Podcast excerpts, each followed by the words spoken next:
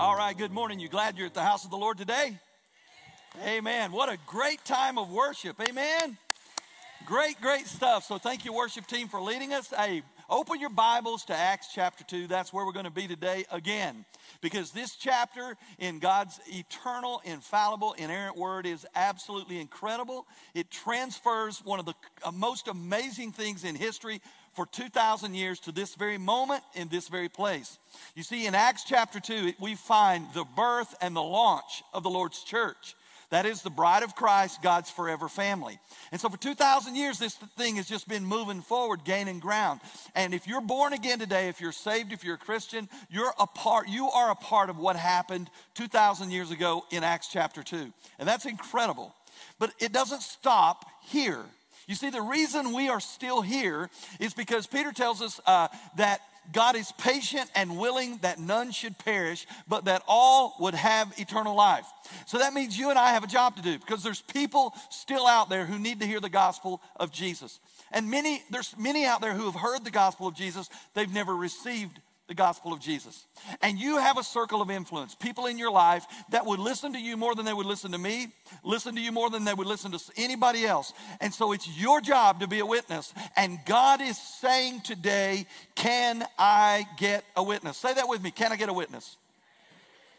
Now, what we find in Acts chapter 2 in this portion is the first Christian sermon ever preached. It's not the first sermon ever preached. There were sermons preached in the Old Testament. Jesus preached sermons. John the Baptist was a preacher. This is the first Christian sermon ever preached. And I have read this thing hundreds of times. If you're like me and, and you love this book, you probably read it many times. i have never preached on this sermon. This sermon is absolutely off the chain, chock full of information. And it's coming from a guy who's an uneducated fisherman from Galilee. It's incredible. But this is what happens when the Holy Spirit uh, uh, takes a life and fills it and comes upon a person. This is what it looks like. And so in Acts chapter 2, we, we see the beginning, only the beginning of the fulfillment of the theme verse of all of the book of Acts, I believe, which is Acts chapter 1, verse 8. Jesus said this, but you will receive power when the Holy Spirit has come upon you.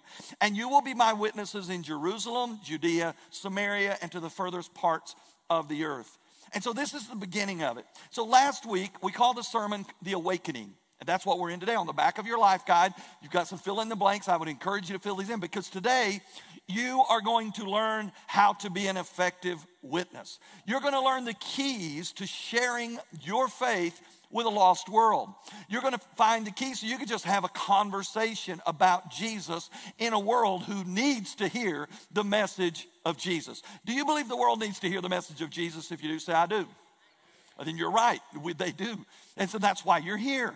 And so you're going to learn today how to do that. So last week in this message called The Awakening, we first saw the messenger uh, for the awakening. And it was Peter, an unlikely sort, somebody who was full of failure, somebody who didn't have all of the answers, somebody who was afraid of doing what it is God wanted him to do, afraid of what the future held. And he looked like us. And so we just sang a song that I, I'm, I'm not afraid. Why? Because I belong to Jesus. And it was true of Peter. And if you're a Christian today, it's true for you. You have nothing to be afraid of because you belong to Jesus. I, will sum this point, this part of the message up like this Our credentials and our pedigree is not as important or impressive to God as we think it should be. He's not impressed with us, He, he doesn't need your credentials. He doesn't need all of your capabilities. God is more concerned about your availability than he is your ability. You get that? He's more concerned about your ability, uh, your availability than he is your ability because we don't really bring that much to the table. All we do is give a testimony. We just share the story. We can't save anybody, and we're going to see that today. We also saw last week, point number two, the matrix for the awakening.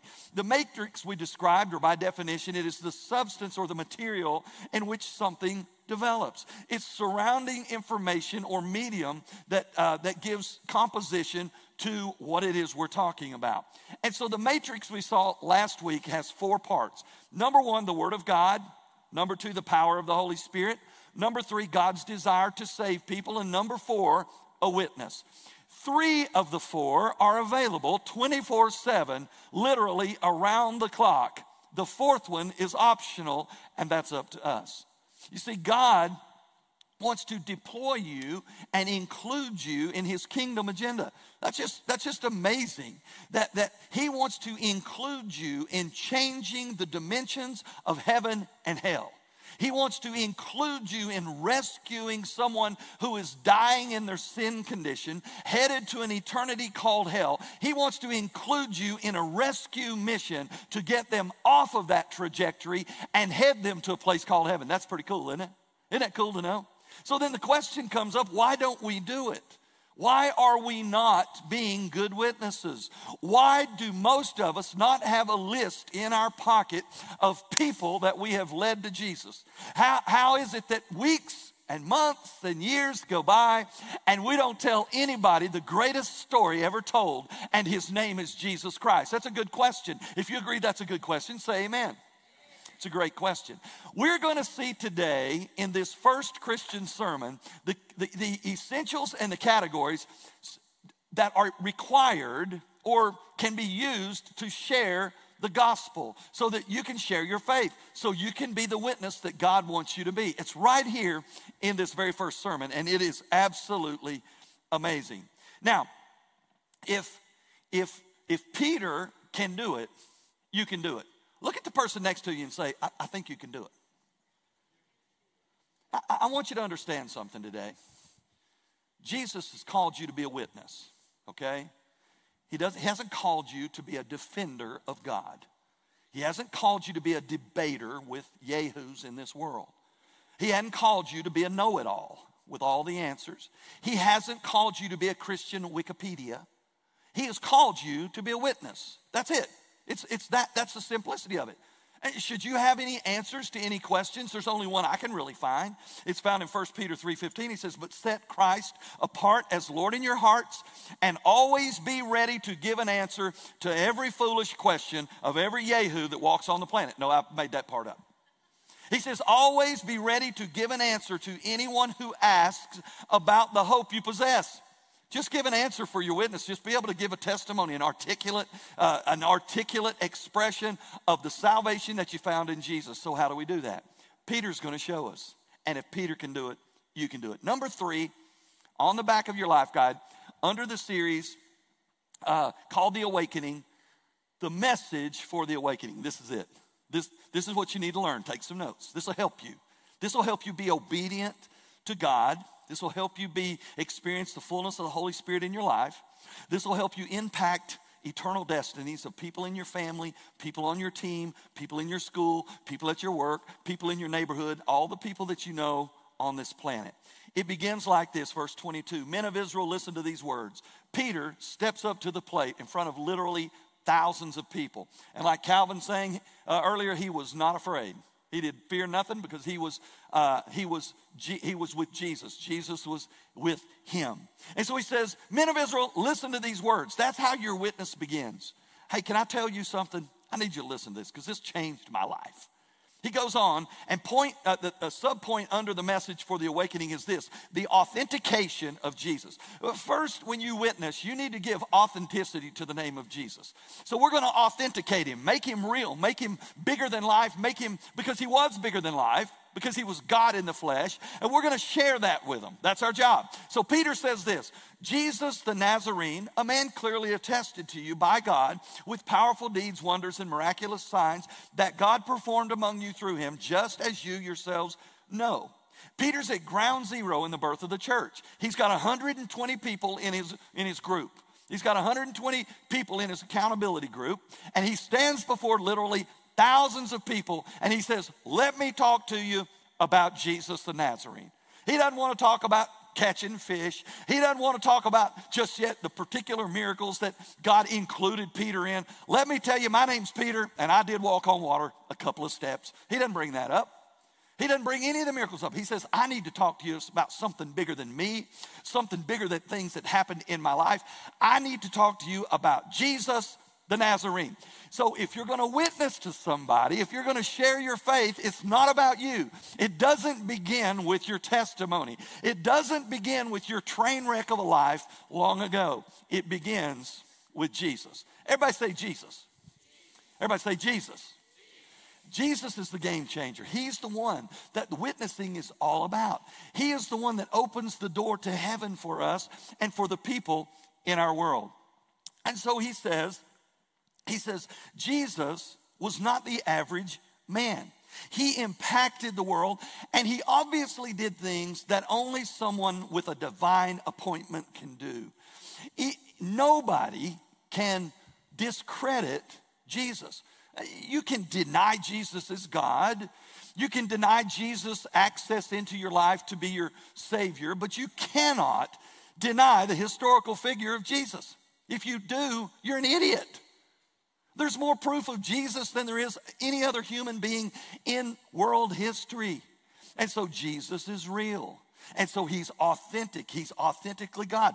He says they're clearly attested to you by God. It's a cool Greek word. It's it's a apodectomai. Has nothing to do with your appendix. Okay? This has to do with authentic revelation of who Jesus was. Jesus left no stone unturned in revealing that he was more than a mortal human being. He was God with skin on. He made it very clear. And so Peter points that out. Now, he puts some categories on there. He was categorically proven. He says there were powerful deeds, dynamite deeds beyond explanation. Wonders, he, he gave wonders that no one could explain, uh, leaving people often speechless. He gave signs, which, which is the word semeion, which means a message pointing to something else, which is the greatness of who he was. Jesus gave sight to the blind. Jesus gave hearing to deaf ears. Jesus gave travel to lame legs and feet. Jesus converted the water to wine. Uh, Jesus walked on the water. Jesus commanded the fish. Jesus performed miracle after miracle after miracle, attesting to the reality and the authentic, uh, uh the, the authentic, Authenticity, easier for me to say, authenticity of who he was. You can talk about Jesus being bigger than life because Jesus is the author of life. Amen. It ain't that hard to talk about Jesus if you know him. Jesus is a big God and he is easy to talk about. Peter goes on and he is he tells us that he is consistently undeniable. He, he says Jesus changed the world and he changed his personal life. So, so far, Peter's told him about the great wonders that Jesus did. He's talking about Jesus uh, being undeniable. He was he didn't wasn't some covert operative. He did it right out in public. And Peter talked about it 2000 years ago, and your witness begins just like this. You can talk about the greatness of Jesus you can talk about the undeniable reality of Jesus in your life. He's real, and that's how it begins. It's not rocket science. It's just, we just have to push through the fear factor. And so we begin our witness with the authenticity of who Jesus is. Now, why is it that we don't tell other people about Jesus? Because it's the opposite of the song that we just sang fear. We're afraid. We're afraid of rejection. We're afraid they're going to ask us questions we don't know the answer to. We're afraid of, uh, of the unknowns of the future and the encounter. And listen, we have nothing to be afraid of. There are no new questions for God. There are no questions that somebody has not asked before. And God is not obligated to answer everybody's silly question. And God has not called you to answer everybody's silly question. God has called you to be a witness. It is that simple. Listen to me. It is not what you don't know that will save somebody, it's who you do know. Okay? And, and, so in this in this sermon, I want you to understand this is a monologue. It's not a dialogue. If you want failure in your witness, open it up for questions as you go. Let me tell you about Jesus. You got any questions? No, that's stupid. Peter is not getting an interview on The View with Joy Behar and Whoopi Goldberg where they're loaded with questions to discredit him. Peter says, It's my time now. Listen to what I've got to say. And your testimony, your witness is an opportunity not to field the silly questions of the world, but to testify about the one who holds all of the answers to all of creation and existence in the palm of his hand. That's your job as a witness. And that's what Peter does. He just begins to vomit information about Jesus. He doesn't say, anybody got any questions? You know, have you noticed? I don't do that much because I don't want you to look foolish. No, because God puts a message on my heart. I've, all I can do to get it out. I don't have time for questions. And Peter stepped up. He don't have time for questions. I didn't come to answer questions. I came to tell you the answer to the most important question in your life. And that's what witness looks like. You just share the truth of Jesus. So you begin your witness like that. And, and, and, if in today's culture, now he's speaking to Jews and non Jews 2,000 years ago. So he's kind of got a Jewish approach to it. We'll see in just a minute. It's not necessarily true for you. You make your witness for the people that you listen to. It might include uh, something like this you're, you're wanting to give authenticity to Jesus. Did you know that Jesus has been talked about more than any human being in history? Did you know that Jesus has been written about more than any human being in world history? Did you know that Jesus has, has had more songs sung about him than any human being in human history? Did you know that Jesus is the most debated human figure in history?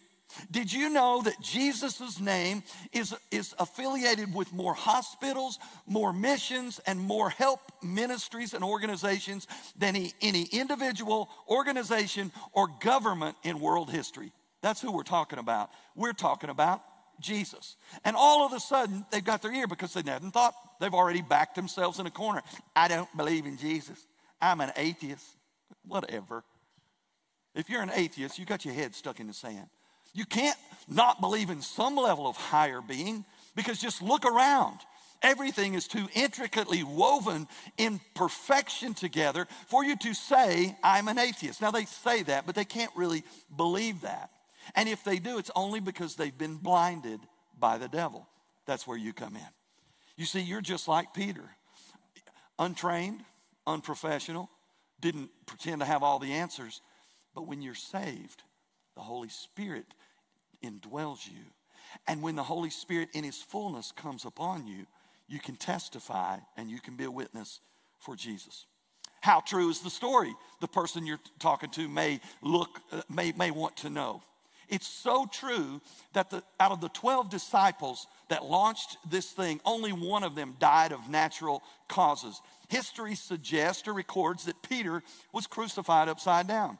Andrew was tied to an X shaped cross, slowly died over a three day period. James, the son of Zebedee, beheaded. Philip, hanged. James, the son of Alphaeus, stoned and then clubbed to death. Bartholomew, flayed to death with knives. Matthew, stabbed to death. Thomas, speared to death. Thaddeus, shot with arrows. Simon the Zealot, crucified. Matthias, stoned, beheaded, and burned. I guess he's gone uh, because he's on the B team. All right? bad, bad deals for all of the disciples except for John. And John was exiled to the Isle of Patmos where he would write the book of Revelation only after, listen, being boiled in a vat of oil. Why? Why would they do that?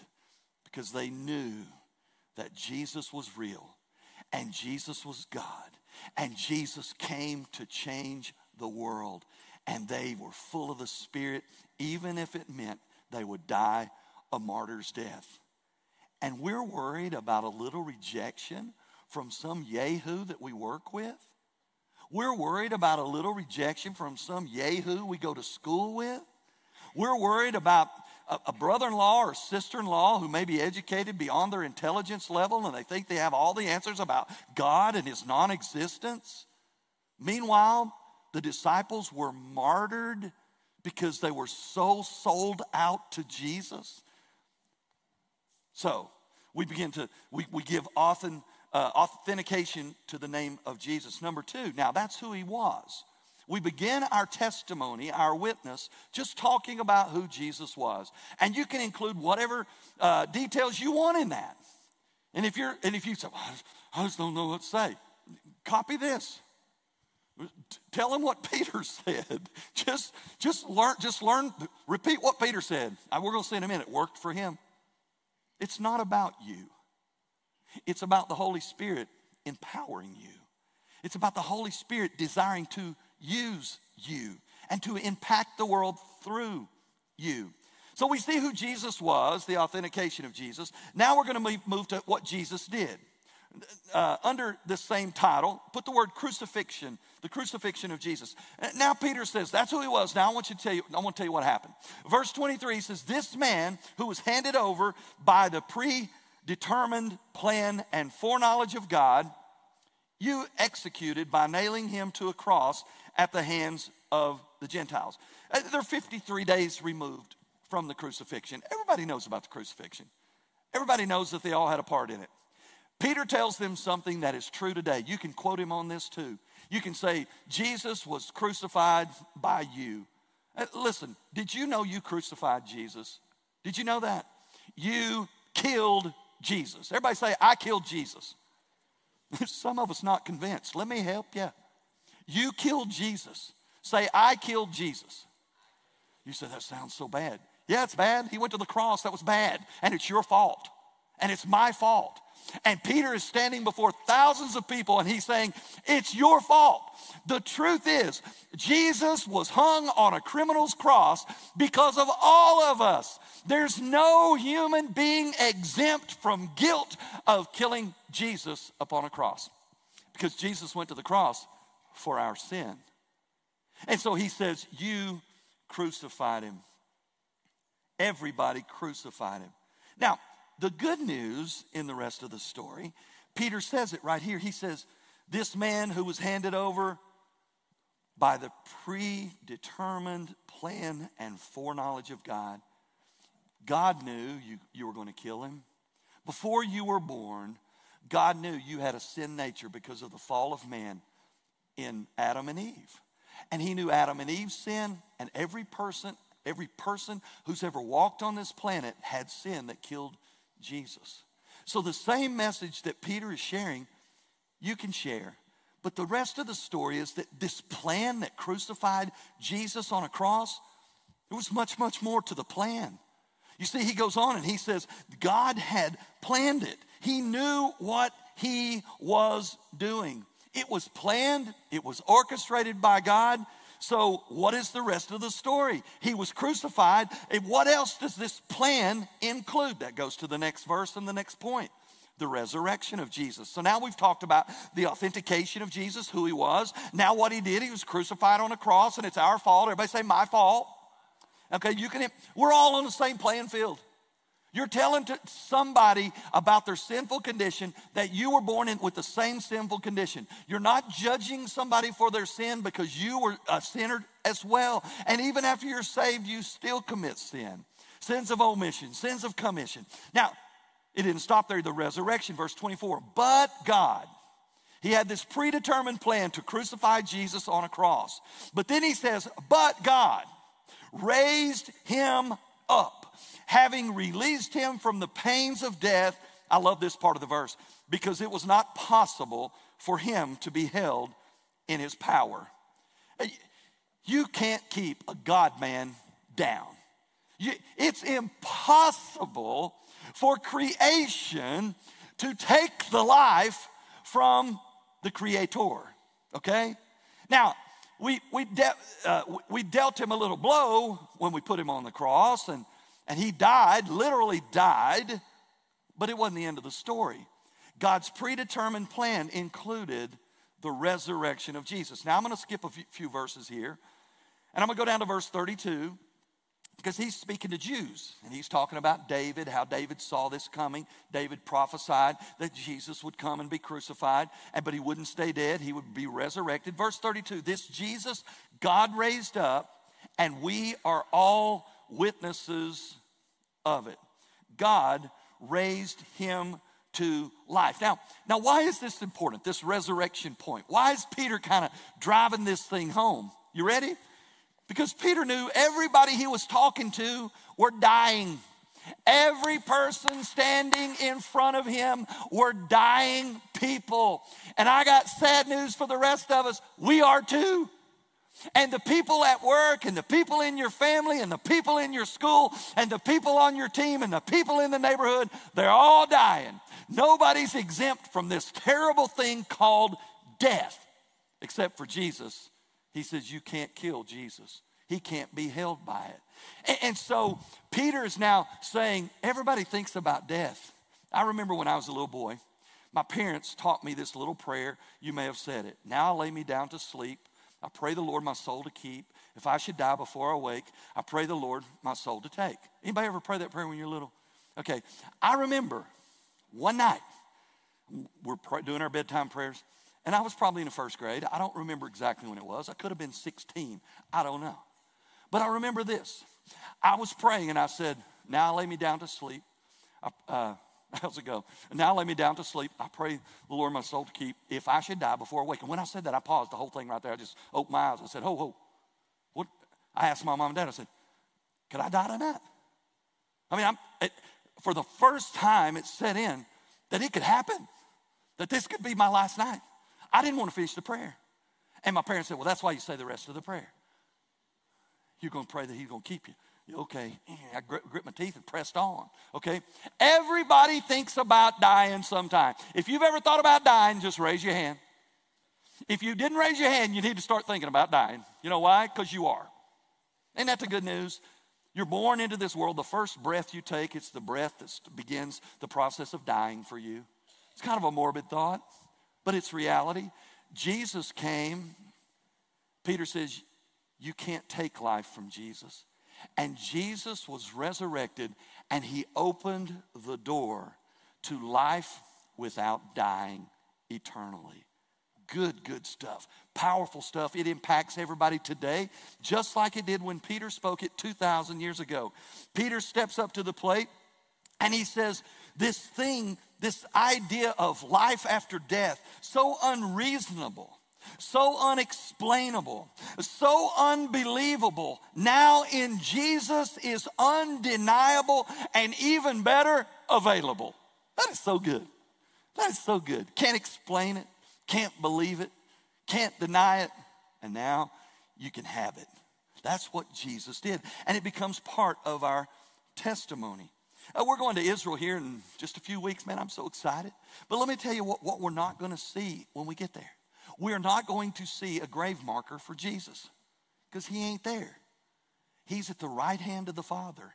He resurrected from the dead. His body is no longer here.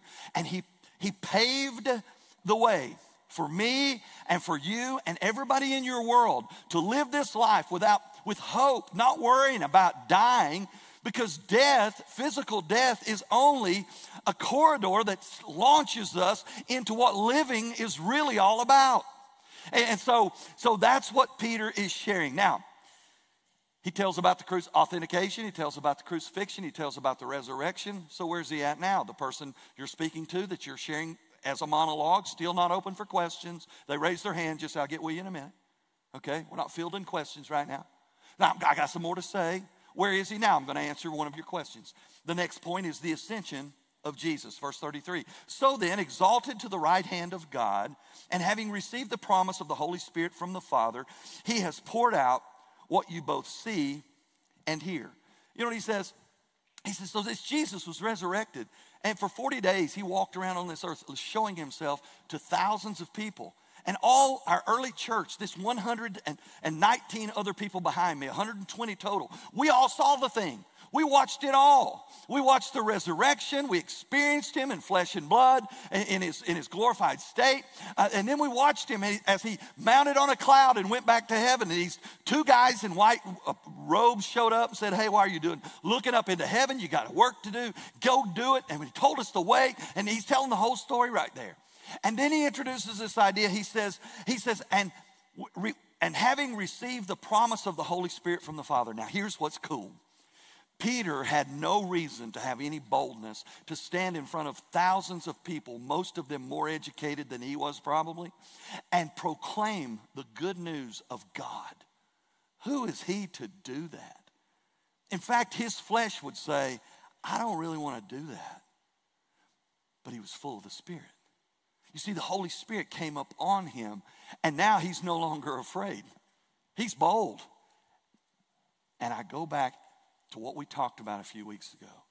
One of the reasons that we don't share the gospel, one of the reasons that we don't witness is because we won't allow the Holy Spirit to empower us. And each one of us, you and you and you and me, every day need to go before God and say, God, empower me with your Holy Spirit on this day. Give me the words to speak to someone who, someone who needs to hear them. Let me be your witness. I want to be counted in the kingdom. I want people to spend eternity in heaven rather than hell because you were willing to use me. Empower me with your Holy Spirit. Now I'm going to skip a few verses. He brings up David again. And you probably won't want to talk to, about David to the people that you're going to witness to because they're probably not Jews and they probably hadn't read the Old Testament. Now, if you want to, if it's a Jew, you can talk about David, how David saw it all coming, told about the whole thing. And so Peter is just now, he, he's, he's partway through his sermon, but he has already dug this thing so deep that if we just read it, we miss it. He has taught us so much already. He has unpacked the Trinity of God. I, you didn't see that. I didn't see that coming. And, and if you all knew it, why didn't you tell me? Okay? He has unpacked the Trinity. You know how hard that is?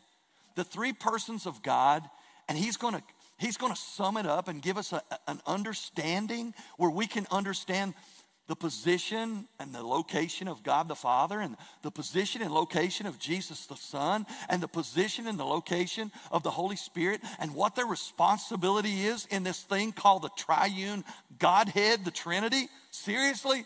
Listen what he does. First, he, he tells us about God the Father. God the Father planned everything, and God the Father predetermined everything. And God the Father resides in his eternal abode called heaven. Now, he's omnipresent, he's everywhere, but his primary residence is heaven, okay? Now, in verse 23, so what he said, he says the predetermined plan of God. So everybody say, God plans it all. He's the planner, okay? So I'll sum it up like this God is the supreme authority even among the Trinity. He is responsible for devising and developing the grand purposes and plans of eternity, past, present, and future. That's who God the Father is. So let's just set him up here. Here he is. He's in heaven. And that's what he does. He plans it all, he's over it all, even the Trinity. Now let's look at the second person of God, the, the second person of the Trinity God the Son. So God the Father planned it, Jesus, God the Son, performs it all right? He performed creation. He performed redemption. He's building our eternal home. He, he will perform judgment when we stand before him. He performed, he will perform an eternal reign. He will perform everything that God has ever planned for all of eternity. God the Father, the planner. Jesus the Son, God, he's the performer. Everybody say Jesus the performer. Is it making sense? Say it is. If it's not, just shake your head no, and you can listen to it on Facebook. All right? Verse 22, he talks about the powerful deeds that Jesus performed, the wonders that he performed, miraculous signs he performed. Verse 23, the crucifixion he performed, the redemption. Verse 32, rose from the dead. He performed the resurrection. Verse 33, exalted to the right hand. So, where is Jesus now? God the Father is in heaven. Where is Jesus? In his ascended, glorified body. He's to the right hand of the Father. That's where he is right now. Jesus is in heaven with the Father. So I'll sum it up this way Jesus Christ is always under the Father's authority while being co equal and co eternal with God the Father. You can't really wrap your minds around that, but that's reality. Jesus continues to do the Father's will in all things. Jesus is the administrator, the demonstrator, and the fulfillment of God's design, plan, and purpose. Jesus is currently in heaven, seated at the right hand of God, where he now makes intercession for us. Uh, he orchestrates the construction and the preparation of our eternal home. That's what he told us. And one day, at the sovereign will and plan of God the Father, Jesus will perform the resurrection of the church, excuse me, the rapture of the church, and ultimately the resurrection of all who believe. Jesus is the performer. Thirdly, now he introduces the third part of God, the Holy Spirit God. God, the Holy Spirit of promise, was poured out, and he's here with us today. Now, God the Father, I already said he's omnipresent, Jesus is right hand, but the Holy Spirit is who we, the part of God we deal with. When you feel moved by the Holy Spirit in a song, when you hear something convicts your heart from the Word of God, when you feel a nudge to do something to help somebody, a conviction in your heart, that comes from the Holy Spirit. The Holy Spirit who lives within you. He is part of God. Verse 33 that receive the promise of the Holy Spirit from the Father, He's poured out what you both see and hear. The Holy Spirit is tangible. Okay? Jesus said, You see the, uh, you can't see the wind but you can feel the effects of the wind, right? That's what the Holy Spirit, He's real, He's tangible. You can't touch Him, but you can feel His presence. So I'll say this about the Holy Spirit the Holy Spirit is co eternal, co equal with God the Father and God the Son. The Holy Spirit seeks to glorify both the Father and the Son. The Holy Spirit convicts, the Holy Spirit calls people to repentance. The Holy Spirit calls people to salvation. The Holy Spirit seals the believer. The Holy Spirit fills the believer. The Holy Spirit empowers the believer to be a witness. The Holy Spirit deposits life changing fruit of a heavenly nature into the life of the believer. The Holy Spirit gives gifts to the believers for ministry. The Holy Spirit leads. The Holy Spirit guides. The Holy Spirit comforts. The Holy Spirit is. Uh, the Holy Spirit has a desire to encourage and help us be more like Jesus and to help us lead other people to the saving knowledge of Jesus Christ. And now you know a little bit more about the Trinity. And Peter, this uneducated fisherman, shows up and just vomits all that out right there. And most of the time we read it and goes right over our head. You see, when Peter is witnessing about the resurrected Jesus, empowered by the Holy Spirit of God, stuff happens and stuff comes out that we didn't know had been deposited. Because listen to me, this is good. When God makes a deposit of the Holy Spirit in your life, He has deposited part of Himself in our life. That's a little creepy, a little bit, a little bit scary, but a little bit amazing. You've got God living inside of you, and He has all of the answers to all of the questions that have never even been asked. And so all of a sudden, this is why we don't have to be afraid. This is why Peter wasn't afraid. Peter's just going to tell him what he knows to be true. And so we have the authentication of Jesus. That's who he was. What he did, the crucifixion, the resurrection, the ascension, and now we're going to see the glorification of Jesus. Now, why does what all he did and who he was, why does that matter? Oh, it matters. Because he didn't just ascend to heaven, he's now glorified. You see, it says in verse 35, he says, That's where Jesus is. Until I make your enemies a footstool for your feet. Everything Jesus had accomplished would be the foundation that would make him the king of the world that would make him not only savior of the world, not only creator and sustainer of the globe and the universe, it would make him the king of the world. Do you know what that means? Anybody who doesn't bow to him as king will be trampled under his feet. That's what that means. So when you're witnessing to a skeptic who seems to not want, to want anything to do with Jesus, they need to know one day you'll have something to do with Jesus but it will be too late. Too, uh, too late.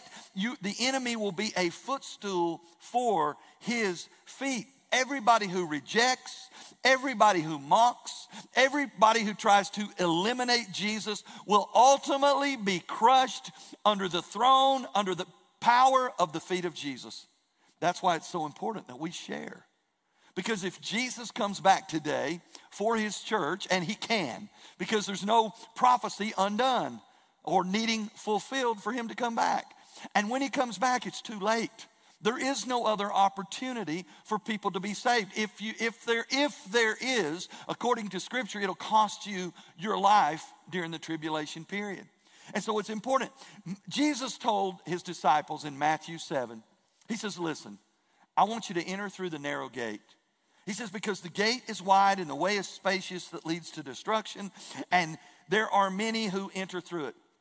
Jesus was telling his disciple, what, disciples what is true for you and for me today.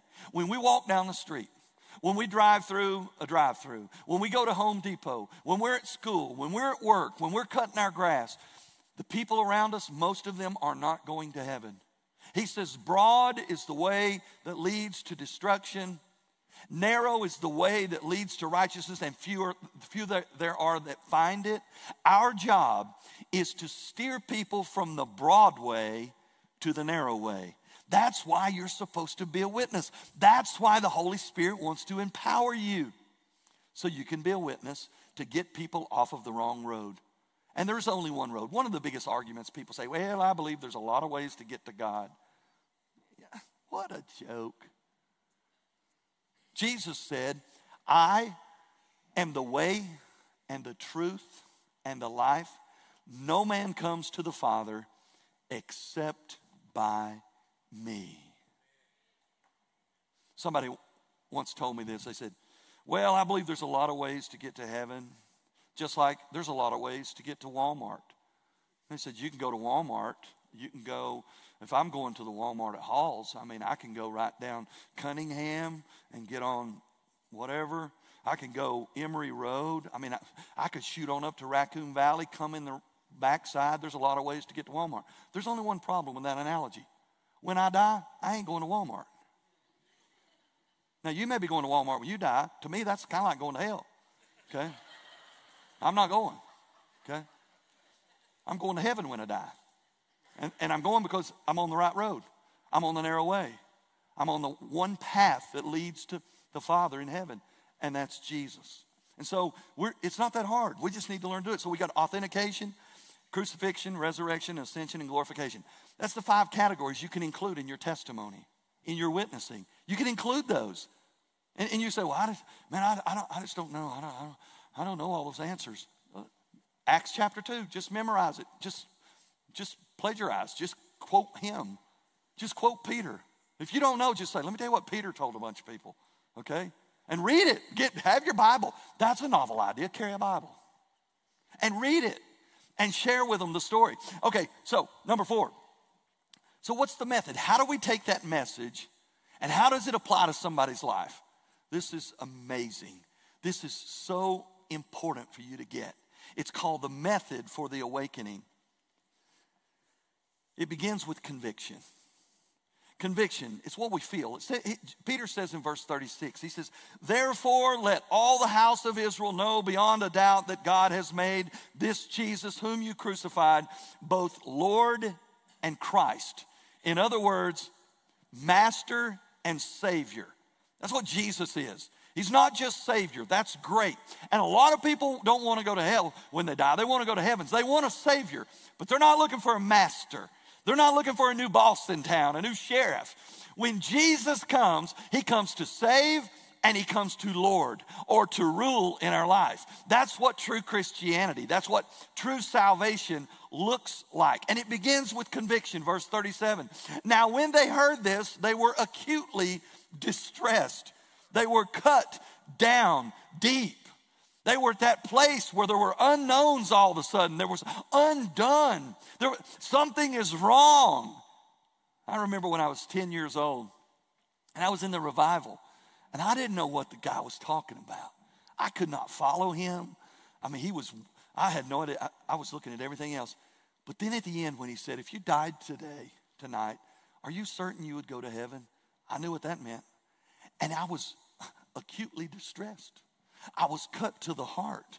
I was convicted of wrong, of a, of a wrong position before God.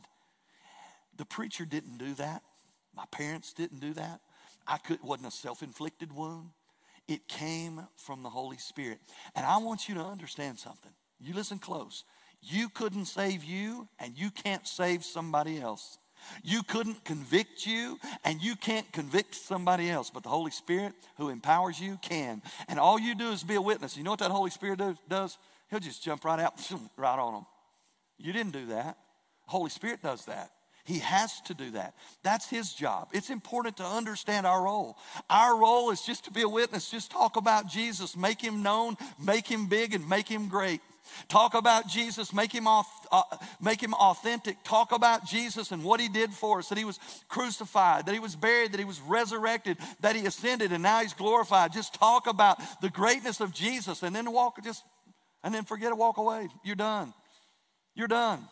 You, you can't do the rest of it. It's not your job. Now, now you can at this point, you can introduce scripture that now we have that Peter didn't have. And we can include verses like Romans 3:23 for all have sinned and come short of the glory of God. You can tell the person you're with, now why am I telling you this? Because man, I'm I just I love people now. The Holy Spirit changed me. And I'm worried about people's eternal condition. I'm worried about people listening to a lie. And I'm worried about people, if, if the Lord comes back or we die, where people are going to be in eternity. And the Bible says that we've all sinned and come short of the glory of God. It's important. This is important to everybody. And then we don't stop there. You can go to Romans 6:23. For the for the wages of sin is death. That's what it says. Because of sin, we're all dying. But the free gift of God is eternal life through Jesus. That's what I've been talking about. It's a free gift. God gave us a gift. All we have to do is receive it, and we won't die forever. And I'm excited about that for me, and I'm excited about the prospect of that being true for you. And Ephesians 2 8 9, because people say, Well, I'm a pretty good person. No, you're not. You're terrible. You stink. Look at the person next to you say, You stink. It's just the truth. We think way too highly of ourselves because we compare ourselves to the wrong standard before Almighty, holy, perfect, righteous God. We stink. We are sinful and undone. And, and, and, so it says, for the, by the grace of God, this is our only out. This is our only option. It's the grace, a free gift of God given to us. And he goes on in Ephesians 2 8 9, he says, It's not of ourselves, it's not something we work for, it's the gift of God so that no one can boast. So, conviction. Now, it means to be stabbed in the heart, and you can't do that, but the Holy Spirit can. I've shared, it's one reason I like, I love to go on foreign mission trips because many of those haven't heard the gospel. And a lot of people in our country and in our neighborhoods have heard some level of confused gospel, okay? Maybe on a television or maybe a friend or just some confused idea. Like you go to the homeless, you know, a guy tells me while he's in prison, you know, they'd really unpacked God and had it all figured out, and it, it was just a joke. Okay, so they've heard modified varieties of the gospel. But when you go to a lot of foreign countries, they haven't heard any gospel. And when you start telling the gospel, you're not even finished and they're wanting to get saved. You want to say, Will you hold on? I got to finish my story. I got to witness. I got to finish my witness. And they're wanting to get saved, you know? And, and so Sometimes that's what it looks like. They, they, they're so convicted, which leads to the interaction. The interaction, it says, and, and they said to Peter and the rest of the apostles, I love this question. 2,000 years ago, it was a good question. Listen to me, in 2023, right now, in this very room, it's a good question for each one of us. What should we do? What should I do? What, I hear what you're saying. I feel undone. I feel separated. I feel distant from God. What should I do, brothers? And Peter said to them, Repent, each one of you, be baptized in the name of Jesus Christ for the forgiveness of your sins, and you will receive the gift of the Holy Spirit. For the promise is for you and your children, and for all who are far away, as many as the Lord our God will call to himself. What should we do? You know, it's not the only time in Scripture this beautiful question comes up. The Philippian jailer, you'll remember the disciples are locked up. They start singing, praising the Lord. The Lord just comes and opens up the doors. They're all leaving. And the jailer's going to kill himself because he knows if they run away, they're going to kill him anyway. And so he's getting ready to kill himself. Acts 16 30 says, Then the jailer says, Then he brought them outside and asked, Sirs, what must I do to be saved? You'll remember Acts 22. We'll see it in several weeks. Uh, Saul is being converted to Paul and he meets the resurrected Jesus on the road to Damascus. He asks this question What should I do, Lord? And so Peter just told him, You need to repent. Now, let's explain repent because I haven't done a very good job in teaching that.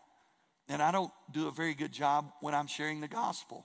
Repentance is 180 degrees, and I've said that many times. It's turning 180 degrees. You went from the way you were thinking, what you thought was right, now you turn 180 degrees, you agree with God. You change your mind from your old way, you change your mind to new. But it's not about just changing your mind, it's changing the direction that follows your mind. It's when you change your mind to follow God, you got to change your, the practices and the protocol of your life. I'm not living and doing the things tomorrow like I did yesterday. I'm, I have repented of that. I'm moving in the right direction with my mind, and I'm following Jesus with my actions. The word is metanoeo. It means to change our frame of minds, to change principles and practices, to change everything from the inside out. And then he says, and be baptized in the name of Jesus. This word is a very clear Greek word, baptizo. It follows repentance and salvation. The word means to dip, dunk, or immerse. So let me tell you something. If you're here today and you've repented of your sins, you've received the grace gift of Jesus in your life, I don't care if you're 12 or 112, you need to be baptized right there in that tub of water. Why? Because Peter just preached a sermon. He says, Repent and be baptized. And he makes no bones about it. Now, what's getting ready to happen is crazy, it's out there.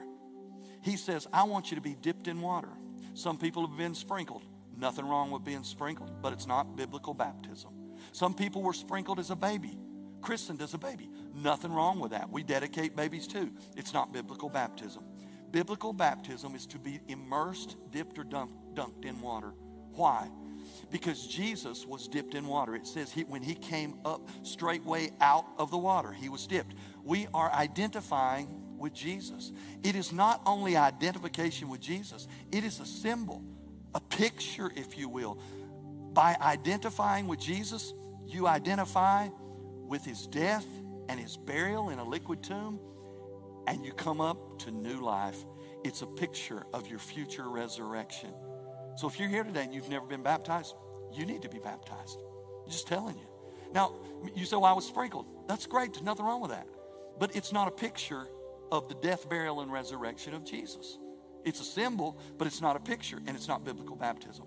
Now, Peter says, if you want to follow Jesus, because they ask him now, now it's dialogue, it's open for questions. What, can, what do we need to do? He says, You need to repent and you need to be baptized. He says, You need to repent in your heart and change the directions in your life. You need to go public with your decision by baptism. He says, for the forgiveness of sins. Now, let's just pause right here. I want you to understand in this very first Christian sermon that Peter preached to thousands of people, he covered a whole lot of stuff that we get tangled up on. He talked about the predetermined plan and sovereignty of God that separates the Reformed community from the unreformed, the Calvinist from the non Calvinist. Hmm. He talked about uh, he talked about baptism that separates not only people who are sprinkled and people who are dipped, but also denominations like the Church of Christ who believe unless you're baptized, you're not saved because it says for the remission of sins.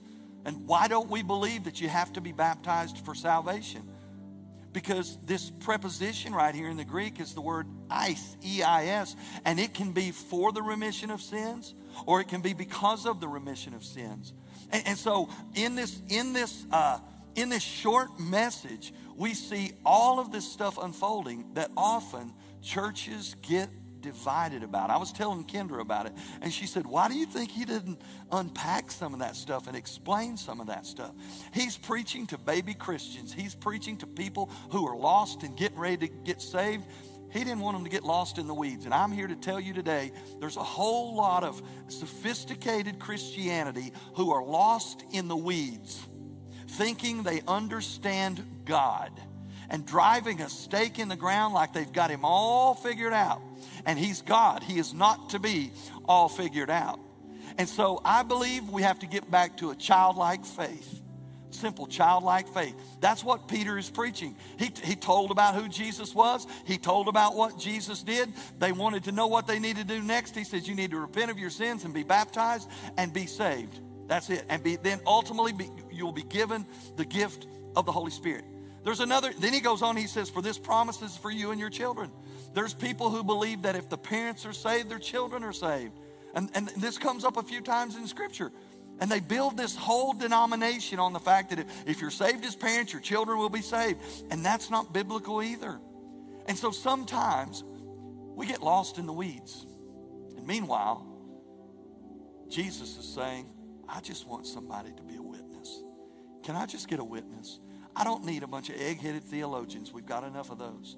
I need somebody who's going to tell people about Jesus. So my Holy Spirit can come and convict their heart and invite them into God's forever family. And He's asking that of you. Now, we see this thing unfold. Now, what about the momentum of the awakening? This is so cool. What happens when this guy simply does what the Holy Spirit has empowered him to do, and the Son of God has saved him and commanded and commissioned him to do. Verse 40. With many other words, he testified. Let me pause right there. You could say, I was reading that message, it took me about four minutes. Why do you preach for like 50 minutes? One, I'm not that smart. Okay? Two, this clause right here. That's not all Peter said. With many other words. That's at least 45 more minutes. He testified and exhorted them, saying, Save yourselves from this perverse generation. Verse 41. So those who accepted his message were baptized, and that day about 3,000 people were added. The church of 120 grew to 3120 in a day and you thought we had parking problems. Where are we going to put all them camels? We're going to have to expand. 3,120 in a day, and it's not over yet. You see, what happened on that day continued. Inertia had been broken, and it was moving forward. And it's been rolling for 2,000 years.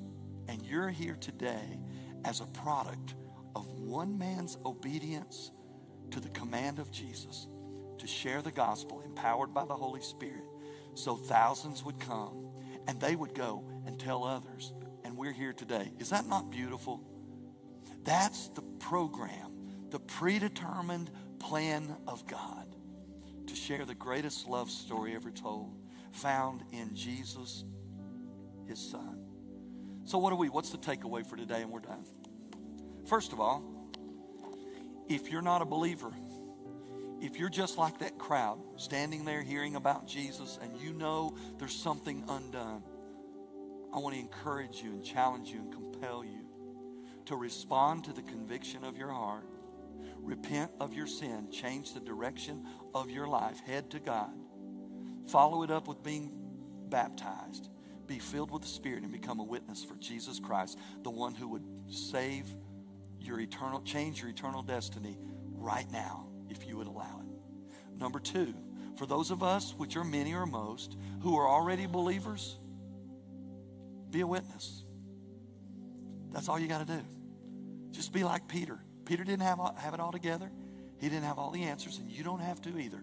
You just start telling the story of Jesus and let the Holy Spirit of God empower you and let the Holy Spirit of, of God do the work in saving people. Okay? I want you to bow your heads.